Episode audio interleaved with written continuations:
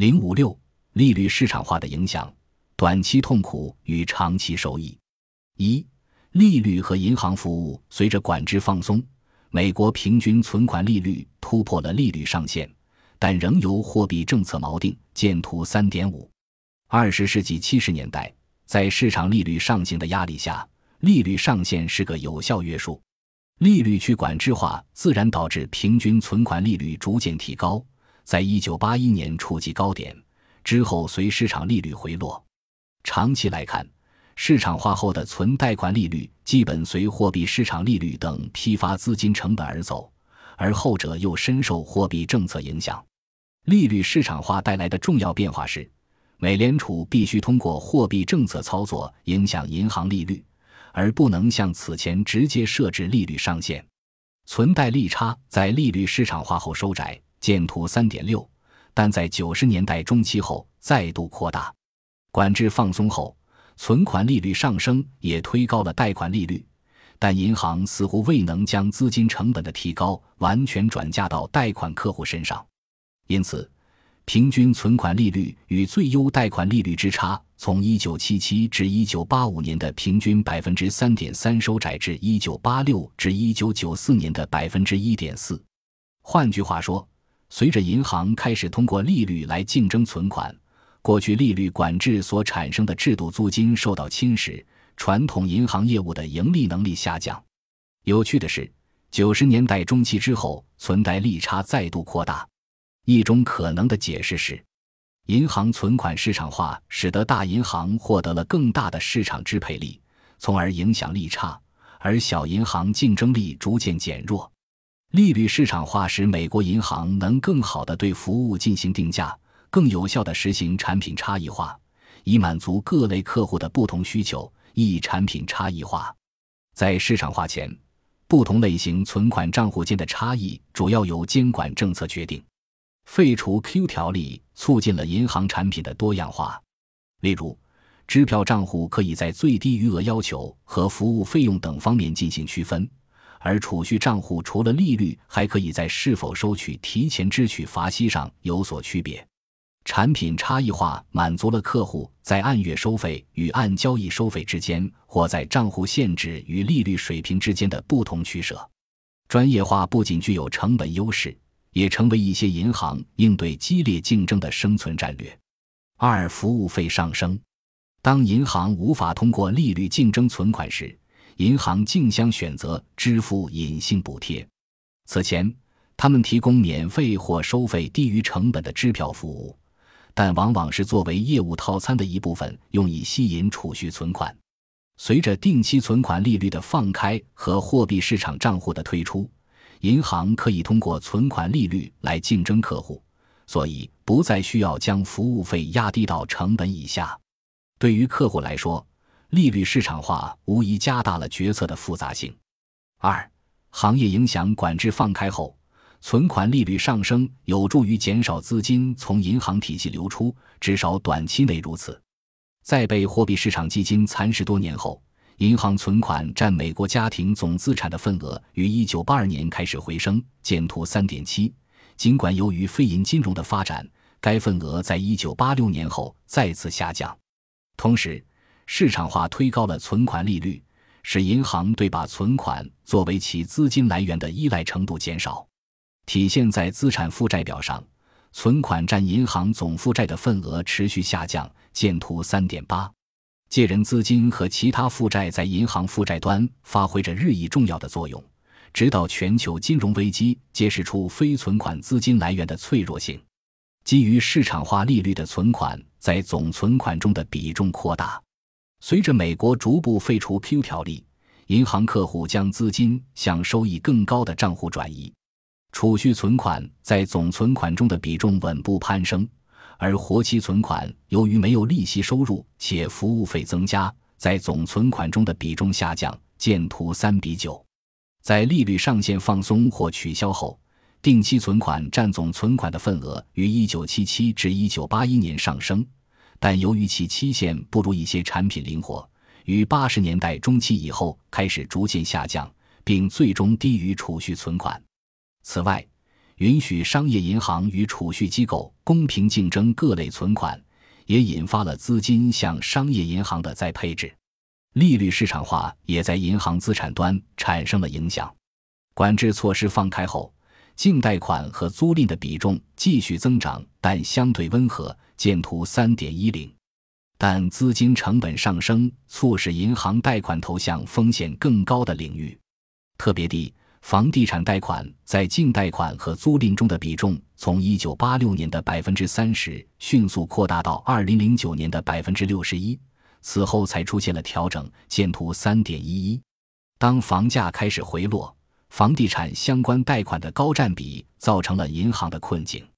相比之下，工商业贷款的比重趋于下降，竞争加剧刺激了业务范围的扩张和金融创新的发展。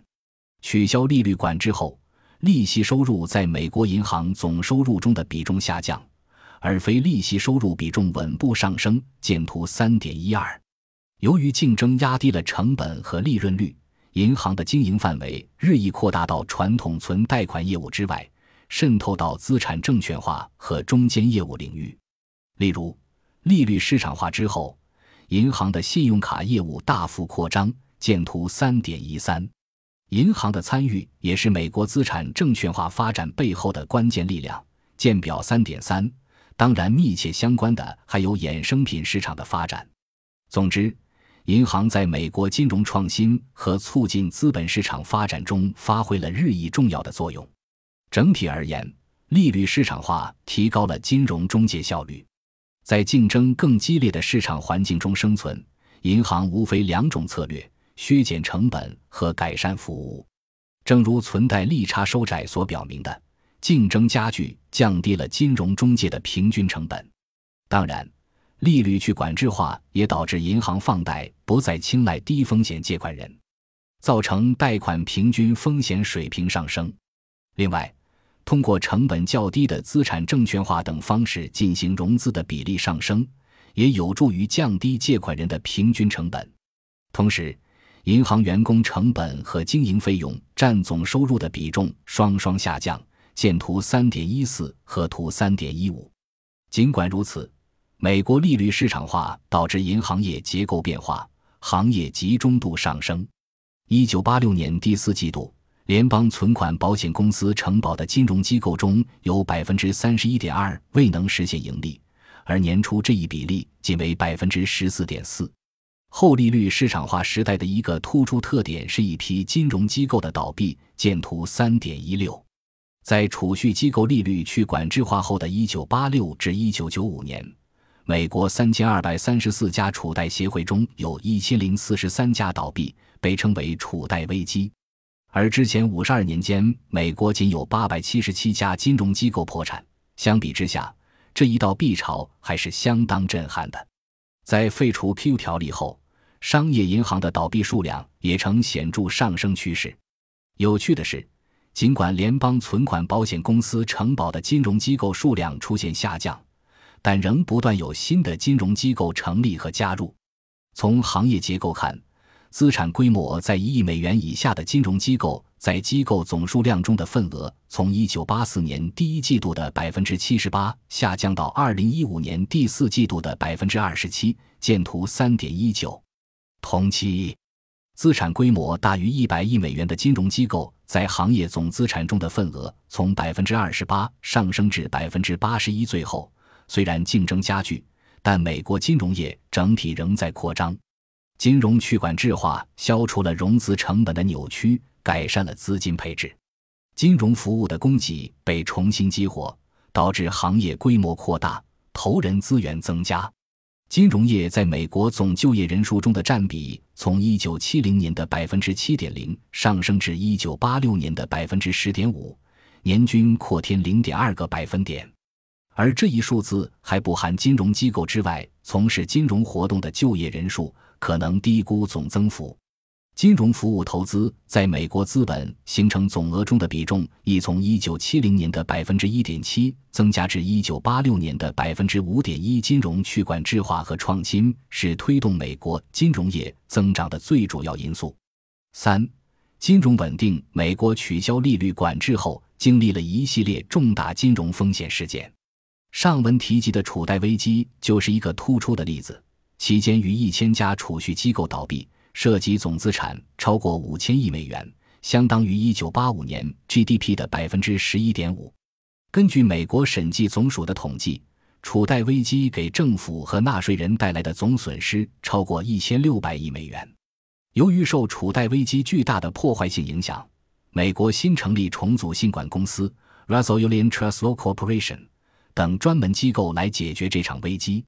储贷危机与美国利率去管制化带来的结构性变化密切相关。由于利率上限阻碍了储贷协会竞争存款，其存款总额早在七十年代就已开始萎缩。利率市场化逐渐消除了储蓄机构与商业银行之间的区别。随着美联储大幅提高利率以对抗通胀，一个严重的错配开始出现。储贷协会日益被迫提高利率来吸引存款，但在资产端主要持有六十年代和七十年代发放的低利率长期定期按揭贷款。在这种情况下，储贷协会积极发展新的房地产开发贷款，包括商业和住宅，但对潜在风险没有给予足够重视。一些储贷协会也蓄意利用监管缺失进行具有投机性质的投资。当房地产市场出现调整，储贷协会遭受重创。利率市场化后，监管缺位和过度冒险是这些事件发生的主要原因。需要指出的是，在进行利率市场化前，储贷协会已经陷入了巨大财务困境。市场放开和竞争加剧，使他们的生存环境进一步恶化。在美国利率市场化后，个人破产数量也急剧增加。美国个人破产率从七十年代初的每千人每年不到一人，上升至两千零三年历史高位的五点六人，见图三点二三。过去，美国信用卡发卡机构受到各州反高利贷法的制约。一九七八年，美国最高法院的 Marquette 判决允许所在州利率管理灵活的贷款人向所在州利率上限严格的借款人提供服务，并适用前者利率。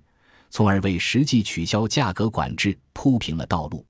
作为利率市场化的一部分，此举显著扩大了信贷供应，但也增加了借款人的平均风险水平。其结果是，信用卡供应大幅扩张，平均信用质量下降，以及个人破产数量持续增加。除金融风险事件外，一种普遍的看法是，利率市场化加大了金融市场的波动性。剔除一些急剧调整。从数据来看，债券收益率和股票价格波动性似乎并没有明显放大的趋势。见图三点二四和图三点二五。系统性风险更多是长金融周期现象，与资产价格的持续上行和剧烈调整有关。美国数字市场动荡的一个显著特征是，银行累积了对房地产相关贷款的巨大敞口，一旦房价回落。一些银行由此陷入严重困境，美国政府或美联储大体上及时响应，提供必要的流动性，并给储户提供较好的保护。在一些情况下，解决方案是对相关银行进行合并或清算；而在另一些情况下，特别是当大银行面临破产时，往往需要联合使用资本注入和政府介入等措施。即使在美国。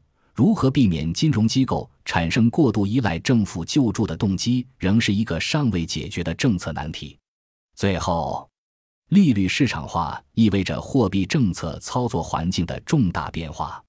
一方面，金融活动快速增长以及资金在不同类型金融机构之间加速流动，导致货币和金融总量作为宏观经济变量的指标性日益下降。二十世纪八十年代初。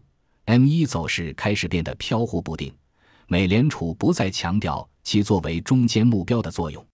八十年代中，美联储开始更多关注 M 二的变化。